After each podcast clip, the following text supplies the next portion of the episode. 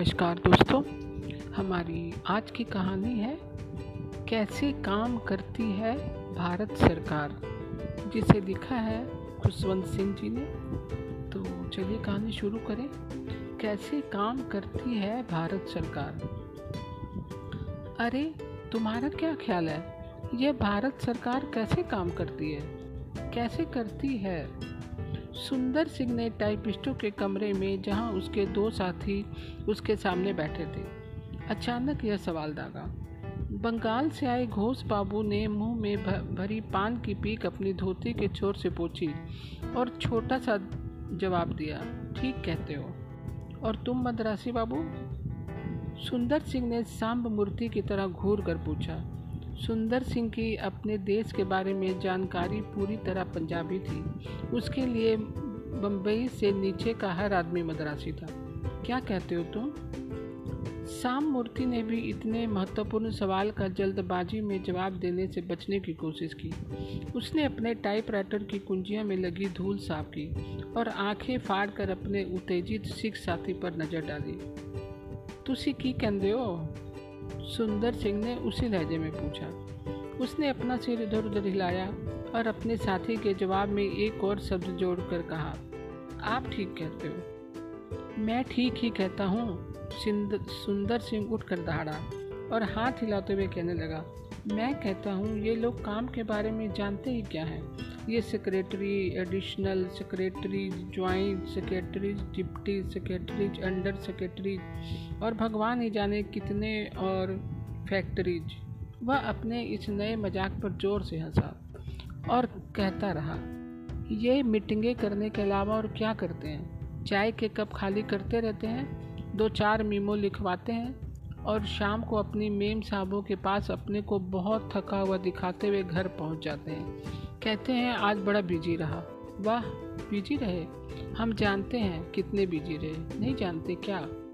सब सहमत है कि वे जानते हैं, और आप यह बात हल्के में नहीं ले सकते, क्योंकि वे भारत सरकार में काम करते थे, और उसके काम करने के ढंग से परिचित थे। जो ढंग बाहरी लोगों को रेड टेप की एक दूसरे से उलझी कारगुजारियाँ लगता था, वह इन तीनों के लिए बिल्ली की उछल कूद थी। वे सरकारी नौकरशाही के नियम और कानूनों को आगे पीछे चारों तरफ़ से जानते थे। रिपोर्ट्स, नोट्स और मिमोज नियम और कानून के आगे पीछे चारों तरफ़ से जानते थे। रिपोर्ट, नोट्स, मिमोज के महत्व को बखूबी समझते थे और फाइलों की एक से दूसरी मेज पर आवाजाही को, जो कभी ख़त्म होने में नहीं आती थी और हर अफसर की समझ और असूलों के अनुसार, जो शासन नामक कपड़े को बुनने वाले सीधे और उल्टे धागे थे, बदलते रहते थे। उनका विश्लेषण सरल था और अनुभव पर आधारित था। अगर टाइपिस्ट और स्टेनो मीटिंगों में मिनट्स को क्रम और अर्थ नहीं देते तो दोनों उनमें एकदम नदारत होते थे। तो उन बड़े अधिकारियों द्वारा लिए गए निर्णय किसी की समझ में ही नहीं आते। अगर वे ज़रूरी कागज़ अफसरों के दस्तखत के लिए उनके सामने ना रखते तो सब काम काज एकदम ठप पड़ जाता। कौन सा बड़ा अफसर नियमों और कार्य पद्धति को उतनी अच्छी तरह जानता था जितनी कि वे जानते थे? और कौन किसी भी फ़ाइल को चुपचाप गुम कर देने में और फिर उन्हें उसी तरह चुपचाप ढूंढ निकालने की तरकीब जानता था? इसीलिए क्या यह ताजुब की बात नहीं कि भारत सरकार के सेक्रेटेरिएट नामक इस तीस हज़ार बर्रों के छत्तों की तरह दूर दूर तक फैले बड़े बड़े दफ्तरों में सुंदर सिंह सांब मूर्ति और घोष की यह तिकड़ी ही वह आधार थी, जो यह सारा भार अपने कंधों पर संभाले थी। वे जानते थे कि जो बड़े बड़े निर्णय लिए जाते हैं और जिन्हें लागू करने के लिए दूसरों पर छोड़ दिया जाता है, वे दो तीन लोगों के दिमाग की उपज होती है।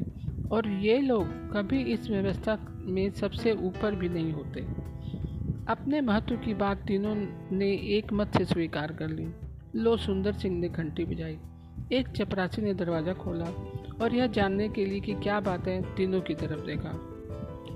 चाय मंगवाऊं या कॉफ़ी? सुंदर सिंह ने साथियों से प्रश्न किया। फिर स्वयं ही उत्तर भी दिया। दो चाय और मद्रासी बाबू के लिए कॉफ़ी, फ़ौरन। कुछ बिस्किट सिस्कुट भी ले आना अच्छा दो चाय, एक कॉफ़ी और फ़ौरन यह कहकर उसने चुटकी बजा कर भी फटाफट का इशारा किया। आज पहली दफ़ा मुझे आने में देर हुई। सुंदर सिंह ने तीसरी बार यह बात कही, जो उसका पारा गर्म होने के कारण थी।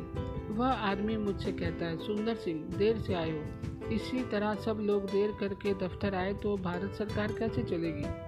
तुम्हारा क्या ख्याल है? मैं यह कहना चाहता था, तुम तो यह मत कहो, मिस्टर, तुम कभी 11 बजे से पहले दफ्तर नहीं आते।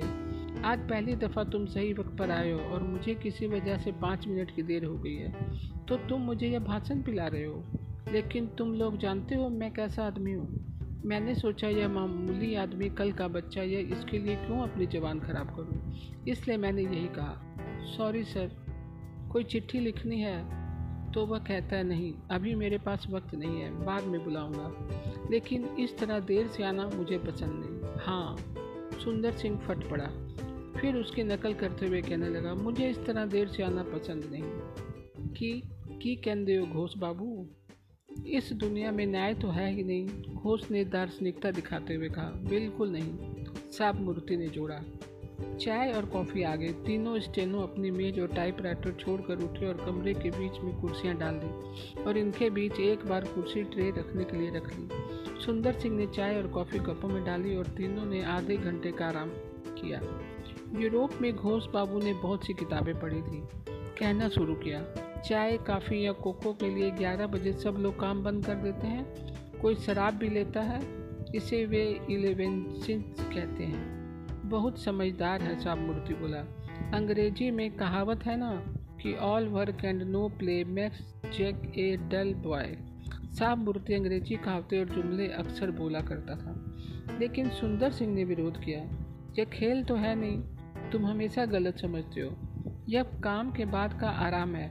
अच्छा घोष बाबू इलेविनसेज के लिए कितना वक्त दिया जाता है? यही करीब आधा घंटा? घोष ने अधिकार पूर्वक कहा, बात यह है कि वहाँ चपरासी, बेरे कुक और नौकर वगैरह तो होते नहीं, अपनी चाय या काफ़ी खुद बनानी होती है, या होटल रेस्तरा में जाना पड़ता है। तो काम तो बिल्कुल रुक जाता होगा? सुंदर सिंह ने पूछा। बिल्कुल। अच्छा वाह। हमें एलिवेंसेज के लिए ज़रा भी टाइम नहीं मिलता। हमें क्लर्कों की एसोसिएशन में यह बात रखनी चाहिए। हाँ हाँ। हमें भी आधे घंटे की छुट्टी मिलनी चाहिए। अच्छा देखते हैं। यह कहकर सुंदर सिंह ने घड़ी देखी और कहा, इस वक्त पौने ग्यारह है तो पौने ग्यारह से सवा ग्यारह तक। यह पॉपुलर मांग होगी। साब मूर्ति ने उत्साह से कहा, मैं प्रस्ताव पेश करूँगा। इस फैसले से सबके चेहरे खिल उठे। वे आराम से सुड़क सुड़क कर चाय पीने लगे। जब प्याले खाली हो गए तो सुंदर सिंह ने चपरासी के लिए घंटी बजाई। चपरासी दरवाजे से भीतर आया तो तीनों ने अपने अपने पर्स जेबों से निकाले और कहने लगे, नहीं नहीं, आज मेरी बारी है। नहीं नहीं, मेरी बारी है, तुमने कल दिया था। हमेशा की तरह ज़्यादा ताकतवर सिख विजयी हुआ। उसने सबके पर्स जेबों में डलवा दिए और ट्रे में ज़बरदस्ती पैसे रख दिए और चपरासी को बाहर भेज दिया। फिर अपनी अपनी कुर्सियाँ उठाकर वे मेजों पर चले गए। इस वक्त सवा ग्यारह बजे थे। गैर सरकारी इलेविनसेज ख़त्म हो गया था। अच्छा नई खबरें क्या हैं? साहब मूर्ति ने टाइपराइटर खड़खड़ाते हुए कहा, सुंदर सिंह ने घंटी बजाई। चपरासी फिर आ खड़ा हुआ। ओए, जाओ और मिनिस्ट्री की लाइब्रेरी से आज के अखबार ले आओ। कह देना, बड़े साहब ने आधे घंटे के लिए मंगाए हैं। पाँच मिनट बाद चपरासी अखबारों का बंडल ले आया और सूबों के हिसाब से तीनों में बांट दिए गए। तीनों नज़र गराकर पढ़ने में लगे। बाबू घोष की राजनीति में रुचि थी और वह जानना चाहता था कि दुनिया में क्या हो रहा है। वह अपना यह कर्तव्य भी समझता था कि अपने साथियों को भी यह सब बताए, जिससे उनकी दृष्टि विकसित हो। उसने खास खास खबरें चुन ली और ज़ोर ज़ोर से पढ़कर सुनाने लगा। साथ में वह टीका टिप्पणी भी करता जाता था। उनकी उत्सुकता जगाने के लिए वह बीच बीच में, अरे बाबा! या बाप रे बाप भी कहता जाता था। श्याम मूर्ति को अपने प्रदेश की खबरें अच्छी लगती थी और वह अय अय अय की भूमिका बांधकर उनके आपसी झगड़ों पर भी रोशनी डालता था। सुंदर सिंह आखिरी पन्ने से शुरू करता था और बीच के पन्ने से आगे नहीं बढ़ पाता था। वाह रे वाह, वह इन दोनों के यह बताने से पहले ही पूर्व पश्चिम संकट में आज की स्थिति क्या रही या ब्राह्मणों और अब्राह्मणों की लड़ाई का क्या नतीजा निकला बोल पड़ता। होम मिनिस्ट्री ने डिफेंस के खिलाफ वाला मैच जीत लिया है। अब लंच के बाद वे हमारे साथ खेलेंगे। मुझे अपनी टीम को खबर कर देनी चाहिए। सुंदर सिंह फ़ोन करने में उलझ गया। खबर सबको मिल गई थी, लेकिन मैच पर टिक्का टिप्पणी नहीं हो सकी थी। और यह है कि अगले बैच अगले मैच में क्या होगा? सुंदर सिंह जब जब रिसीवर रखता, उसके मुँह से यही सब निकलते। हम उन्हें इतनी ज़बरदस्त शिकस्त देंगे कि उन्हें ज़िंदगी भर याद रहेगी। उसने अपने साथियों से भी कहा, तुम लोग भी ज़रूर आना, मज़ा आएगा। घोष बाबू ने अखबार टाइपराइटर पर रख दिया। अगर बहुत देर ना हुई तो पता नहीं चलता कब ये साहब लोग लंच करके वापस आ जाएँ। अरे, तीन बजे से पहले कभी नहीं आते। नहीं जानते बीजी दिखने का नाटक कैसे करते हैं? भले ही करने को कुछ ना हो, हमेशा लंच के लिए लेट हो जाएँगे। जिससे कम से कम बीवी तो यही समझती है ना कि कितना काम रहता है। साफ़ मूर्ति तैयार हो गया। हालाँकि खेलों में उसे रुचि नहीं थी, लेकिन अपनी मिनिस्ट्री का उत्साह बढ़ाना वह अपना कर्तव्य समझता था, खास तौर से अपने साथी का, जो टीम का खास खिलाड़ी था। वे काम करने लगे। इस वक्त पौने बारह बजे थे। सुंदर सिंह ने स्पोर्ट्स का पेज खत्म किया और दूसरे महत्वपूर्ण विषय विवाह का पेज खोला। इसमें शादी के विज्ञापन भरे पड़े थे और वह आँखें चमका चमका कर उन्हें पढ़ता रहता। फिर बोला, घोष बाबू, यह आपके लिए बढ़िया है। एक निसंतान कुंवारी विधवा के लिए वर चाहिए। लेकिन इसका मतलब क्या हुआ? जो कुंवारी है, वह निसंतान ही तो होगी। साबू मूर्ति ने दांत निपोड़ कर कहा, अगर वह पंजाबी हुई तो कहाँ नहीं जा सकता? ऐसी लड़कियाँ हमारे साउथ में नहीं होती। यह ठीक ही लगता है। इसके बाद उसने एक साउथ का विज्ञापन ज़ोर ज़ोर से पढ़ा। बोला, सरदार साहब, अगर आप शादीशुदा ना होते तो ट्राई कर सकते थे।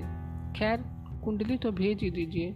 इससे उन्हें पता नहीं चलेगा कि आपकी दाढ़ी भी है और उन्हें डर नहीं लगेगा। तो उसी कुंडली क्यों मांगते हो? फ़ोटो क्यों नहीं मांगते?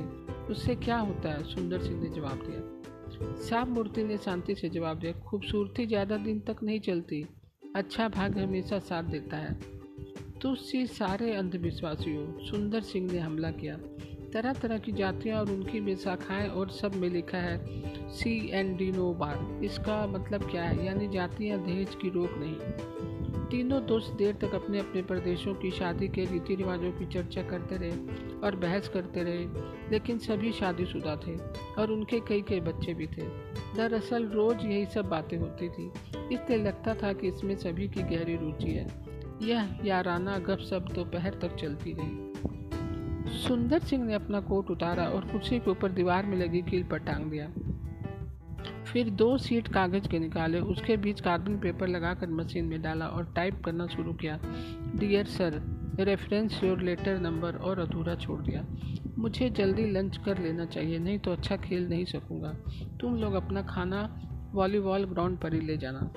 घोष और साबु मूर्ति ने सिर हिलाई उसने घंटी बजाई। देखा चपरासी से उसने षडयंत्र जैसे लहजे में कहा अगर साहब साढ़े बारह बजे से पहले मेरे लिए फ़ोन करें तो कह देना, अभी कहीं किसी काम से गया हूँ, बाथरूम या कुछ और। कहना, मेरा कोट यहीं टंगा है और मेज पर भी कागज़ वगैरह पड़े हैं। अगर इसके बाद आए तो कहना, अभी लंच करने गए हैं। चपरासी मुका, मुस्कुराया। तुसी हँसते क्यों सुंदर सिंह ने पूछा। हम भी तो तुम्हारे लिए यही करते हैं। सुंदर सिंह उठा और नीचे कैंटीन की तरफ़ चला गया। कई सब्ज़ियाँ दाल तड़के वाली कई रोटियाँ और बाद में आइसक्रीम का ऑर्डर डट कर धीरे धीरे खाया और गर्म चाय के प्याले से सब माल पेट में जमाया। फिर कैंटीन मैनेजर के साथ पान चबाते हुए दफ्तरी गपशप करने में लग गया। सरदार साहब आप मुझे यह बताओ कि आजकल आपकी हॉबीज़ क्या है? कैंटीन मैनेजर ने जो खुद भी पंजाबी था पूछा। हॉबीज सुंदर सिंह ने गर्मी दिखाते हुए कहा। हॉबी शॉबी के लिए तो वक्त ही कहाँ मिलता है। सवेरे से लेकर रात तक इन, इस बहन दफ्तर में पिलना पड़ता है। जब शाम को घर लौटते हैं तो ताकत ही कहाँ बचती है, यह भी कोई ज़िंदगी है क्या? सुंदर सिंह जी, काम भी तो किसी को करना ही पड़ेगा ना। आपसे अच्छा करेगा भी कौन? मैनेजर ने समझौता करते हुए कहा। सुंदर सिंह ने खुश होकर अपनी तारीफ़ स्वीकार कर ली। लेकिन वह मैनेजर की को जरा भी शक सुबह नहीं होने देना चाहता था, क्योंकि ये लोग ही दफ्तर की अफवाहों के केंद्र होते हैं। बहुत से लोग तनख्वाह से मिलने वाली रकम के अलावा अपनी आमदनी बढ़ाने के लिए प्राइवेट बिज़नेस भी चलाते हैं। पता नहीं उन्हें इसके लिए वक्त कैसे मिल जाता है। मुझे तो टेबल से सिर उठाने की भी फुर्सत नहीं मिलती। आमदनी तो मैं भी बढ़ाना चाहता हूँ। बीबी है और कई बच्चे भी हैं, लेकिन वक्त ही कहाँ है? इसके अलावा आपके और मेरे जैसे लोग तो ये सब कर ही नहीं सकते। मैनेजर ने बहस में शामिल होते हुए कहा, सरकार हमें तनख्वाह देती है। वह जैसी जो कुछ भी क्यों ना हो, दफ्तर में बैठकर काम करने के लिए ही देती है। निजी बिज़नेस के लिए तो नहीं देती ना? यह अच्छी बात नहीं, है ना? हरगिज नहीं, और फिर दफ्तर की सिर खपाई के बाद ताकत भी नहीं रहती। लोग लंच के लिए आने लगे और चर्चा में बाधा पड़ने लगी। सुंदर सिंह ने मैनेजर से हाथ मिलाया और चला गया। सवा बज गया। पंद्रह मिनट बाद मैच शुरू होना था। वह बाहर खुले में आया और सेक्रेटरिएट के बगल वाले मैदान की ओर चल पड़ा। क्लर्क लोग छोटे छोटे ग्रुप बनाए बैठे थे और टिफ़िन में लाया खाना मिल बांट कर खा रहे थे। दूसरे लोग फल, मिठाई और चाट की रेड़ियों के इर्द गिर्द जमे थे। लॉन के बीचों बीच दो बाँस गाड़ कर वॉलीबॉल का जाल नेट लटकाया जा रहा था। और उसके इर्द गिर्द खेल में भाग लेने वाले युवक तैयारी कर रहे थे। सुंदर सिंह का हेलो और कंधे थपथपाकर जोरदार स्वागत किया गया। आखिरकार वह अपनी मिनिस्ट्री का सबसे लोकप्रिय कर्मचारी होने के साथ साथ टीम का सबसे महत्वपूर्ण खिलाड़ी भी था और आज मैच का सेमीफाइनल होना था। अगर वह जीत जाता है तो फाइनल का खेल बहुत शानदार होगा, जिससे कोई मंत्री या बड़ा अफसर इनाम बांटने आएगा। सुंदर सिंह ने अपनी पगड़ी उतारी, बालों का जोड़ा बनाकर उन्हें रुमाल से बाँध लिया और साथियों के साथ बैठकर खेल की बातें करने लगा कि जीतने के लिए क्या करना है। डेढ़ बजे मैच शुरू हुआ और सैकड़ों क्लर्क, टाइपिस्ट और सामान्य वर्ग कर्मचारी चिल्ला चिल्लाकर अपने अपने खिलाड़ियों का स्वागत करने लगे। घोष बाबू और साब मूर्ति भी इसमें शामिल थे। लोगों का उत्साह उमड़ा पड़ रहा था। दफ्तर से जल्दी उठाने का और उनमें से जो थोड़ा संकोच था, वह भी समाप्त हो गया। साहब लोग लंच के लिए ज़रा देर से ही निकलते हैं और आराम करने के बाद तीन से चार बजे तक लौटते हैं। मैच में बराबरी की टक्कर थी और दो पारी खेलने के बाद वह जैसे रुक सा गया। फिर थोड़ी देर आराम करके पांचवी और अंतिम पारी शुरू हुई, जिसमें भारत सरकार के दो प्रमुख मंत्रालयों की प्रतिष्ठा दाव पर लगी थी। सुंदर सिंह चारों पारियों में अच्छा खेला था। इसमें तो उसने ज़बरदस्त कौशल दिखाना शुरू किया। वह चीते की तरह बॉल पर लपकता और बंदूक की तरह उसे इस तरह मारता कि वह तेज़ी से उछलती नेट के उस पार जाकर ही गिरती। गृह मंत्रालय की रक्षा पक्ति उसके हमलों के सामने हर हरा कर गिर पड़ी और सुंदर सिंह की टीम की विजय घोषित हुई, जिसमें तमुलनाथ को सुनकर सचिवालय के आराम से सो रहे कर्मचारी भी खिड़कियों पर यह देखने को आ खड़े हुए। क्या हो रहा है? विजेताओं का भी हीरो कौन था? यह साफ़ था। यद्यपि वह पसीने से नहा उठा था। सबने उसे गले लगाया और उसकी दाढ़ी को भी चूमा। थकान से चूर वह ज़मीन पर लेट गया। दोनों टीमों के खिलाड़ियों को सोडा वाटर पिलाया गया। सुंदर सिंह के मित्रों ने उसे मिठाई खिलाने की जीत की। उसने स्वीकार कर लिया, क्योंकि वह उनकी भावनाओं को चोट नहीं पहुंचाना चाहता था। लेकिन उसके दिमाग में घड़ी की टिक टिक टिक टिक जारी थी, जिससे उसे परेशानी हो रही थी। पौने चार बजे वह अपने प्रशंसकों के बीच से निकला और दफ्तर की ओर बढ़ा। दरवाजे में घुसते ही उसने दूसरे लोगों की तरह कर्मचारी की मुद्रा अख्तियार कर ली। घोष बाबू और साम्य मूर्ति पहले अपनी कुर्सी पर पहुँच गए थे। उन्होंने उत्साह से उसका स्वागत किया और उसके खेल की प्रशंसा की। उन्होंने बताया कि बड़ी देर से टेलीफोन बजता ही जा रहा है। और हर कोई उसे बधाई देना चाहता है। सुंदर सिंह को यह सही नहीं लगा और वह मित्रों को बता दे कि वह दफ्तर वापस आ गया है। कुछ ही मिनटों के उसके कमरे में क्लर्कों और टाइपिस्टों की भीड़ लग गई, जो उसे थपथपा रहे थे और उससे हाथ मिला रहे थे। जब वे वापस लौटे, चार बज गए थे। सुंदर सिंह जरा परेशान हुआ। क्या साहब या किसी और ने इस बीच मुझे बुलाया? या कोई आया? नहीं नहीं, सब एकदम ठीक है। साहब किसी और मीटिंग में है। चपरासी मिनट्स लिखने के लिए किसी और स्टेनो को वहाँ पहुँचा आया। सुंदर सिंह का यह सुनकर तसल्ली हुई। इस जीत के लिए हमें तुमको चाय पिलानी चाहिए। घोष और साबू मूर्ति ने एक साथ कहा। घंटी बजाई गई। चपरासी को दो चाय और एक कॉफ़ी लाने को कहा गया। चार बज गए थे और अंग्रेज़ों ने भारतीयों को जो सिखाया था और जिसे उन्होंने उत्साह से सीख भी लिया था, यह था शाम की चाय की औपचारिकता महत्व देना। इस वक्त बड़े से बड़ा अफसर भी छोटे से छोटे कलर के चाय पान में बाधा डालने में परहेज करता है। शाम की इस चाय के समय नियुक्तियाँ, उन्नतियाँ और स्थानांतरों तथा दफ्तरी राजनीति पर चर्चा करना आम रिवाज था। लेकिन सुंदर सिंह का दिमाग खेल में हुई जीत से इतना सरोबार था कि अपने पिछले बॉस की, अपने विरुद्ध दी गई रिपोर्ट या वर्तमान बॉस की कुत्ते वाली नीति की चर्चा करना उसके लिए संभव नहीं हुआ। इस बॉस द्वारा उसके खिलाफ रिपोर्ट देने के बावजूद जब उसने किसी और काम पर भेजे जाने की अर्जी दी तो उसे अलग करने से इनकार कर दिया था।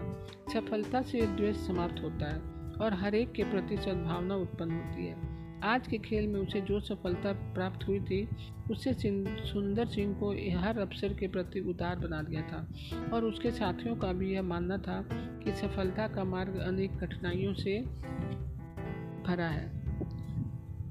मिस्टर सिंह मूर्ति ने काफ़ी का घुट लेते हुए कहा, जैसा मैंने पहले ही कहा था कि सरकारी नौकरी में सफलता पाना बहुत आसान है। तुम अपने से ऊपर वाले की हाजिरी बजाओ और बाकी सबको भूल जाओ। इसका काम या योग्यता या किसी चीज़ से कोई लेना देना नहीं। वह जो भी कहें, उससे यस सर यस सर कहो। त्योहारों पर उसके लिए फूल और उसके परिवार के लिए मिठाई लेकर जाओ। उसके बच्चों के साथ अगर हो तो खेलो। उसकी बीबी के हुक्म बजा लाओ। घर के छोटे छोटे काम कर दो, जैसे बढ़ई या बिजली वाले को बुलाकर काम करवाना और तुम्हें हमेशा सबसे ऊपर रखा जाएगा, फिर तुम्हें कोई हाथ नहीं लगा सकता। तुम्हारा प्रमोशन पर प्रमोशन होता चला जाएगा। तुम अंडर सेक्रेटरी तक पहुँच सकते हो और अंडर सेक्रेटरी का पद स्टेनोग्राफर की महत्वाकांक्षा का सर्वोच्च स्थान है। लेकिन मिस्टर मद्रासी, यह सब मैं हरगी नहीं कर सकता। उसने घमंड दिखाते हुए कहा, और यह वह एकदम भूल गया कि ऐसा उसने कई बार किया था, और उसके साथियों के मशवरे से ही किया था। उसने अपने सीने पर हाथ फिराते हुए दोबारा यह बात दोहराई हर किच नहीं। तुम लोग मुझे काम जितना भी ज़्यादा करने को कहो, रात दिन काम करवाओ, मैं करूँगा, लेकिन किसी के जूते चाटने का काम तो कभी नहीं। की कहते हो, घोष बाबू? घोष बाबू मान गए कि वे तीनों और लोगों की तरह आगे बढ़ने के लिए किसी की चमचागिरी कभी नहीं कर सकते। अगर योग्यता और मेहनत ही अंतिम निर्णायक है तो वे दुनिया भर की किसी के भी साथ मुकाबला करने को तैयार हैं। इस आप सहमति के बाद तीनों ने हाथ मिलाए और दफ्तर से निकल गए। पाँच बज गए थे। दफ्तर बंद होने का समय था। सेक्रेटेरिएट की इमारतों से दूर दूर बसी नई बस्तियों की तरफ़ ले जाने वाली अनेक चौड़ी चौड़ी सड़कों पर, हज़ारों साइकिलों पर जाने वाले कर्मचारी में जो इन नौकरियों से मिलने वाले मामूली तनख्वाह पर अपने बड़े बड़े परिवारों में किसी तरह गुजर बसर करते थे। सुंदर सिंह भी एक था। ये सब इस वक्त काफ़ी थके मादे होते और आज सुंदर सिंह इन सबसे ज़्यादा थका नज़र आ रहा था। वह आमतौर पर रास्तों के किनारे रेडियाँ लगाए दुकानदारों से सब्ज़ी वगैरह खरीदता और साइकिल के कैरियर पर लटका कर घर ले जाता। पर आज वह धीरे धीरे किसी तरह घर की तरफ़ बढ़ा। हमेशा की तरह घर पर उसका स्वागत किया गया। उसका पाँच साल का बेटा दौड़ कर आया और साइकिल की सवारी के लिए लपका। लेकिन सुंदर सिंह ने उसे झटक दिया और पत्नी से भी बिना कुछ बात किए आँगन में पड़ी चारपाई पर लेट गया। उसकी तीन साल की बच्ची रोज की तरह कूद कर उसके पेट पर सवार हो गई, लेकिन सुंदर सिंह ने उसे उतार दिया। दोनों बच्चे डर से गए और माँ के पास रसोई में घुस गए। पत्नी निकल कर आई और पूछने लगी, क्या आज बहुत थक गए हो? बहुत ज़्यादा काम करना पड़ा। रोज ही करना पड़ता है। तुम औरतें क्या जानो? हमारे मुल्क की सरकार कैसे चलती है? तो दोस्तों, आज की कहानी आपको कैसी लगी? मैं कल फिर एक नई कहानी के साथ उपस्थित होंगी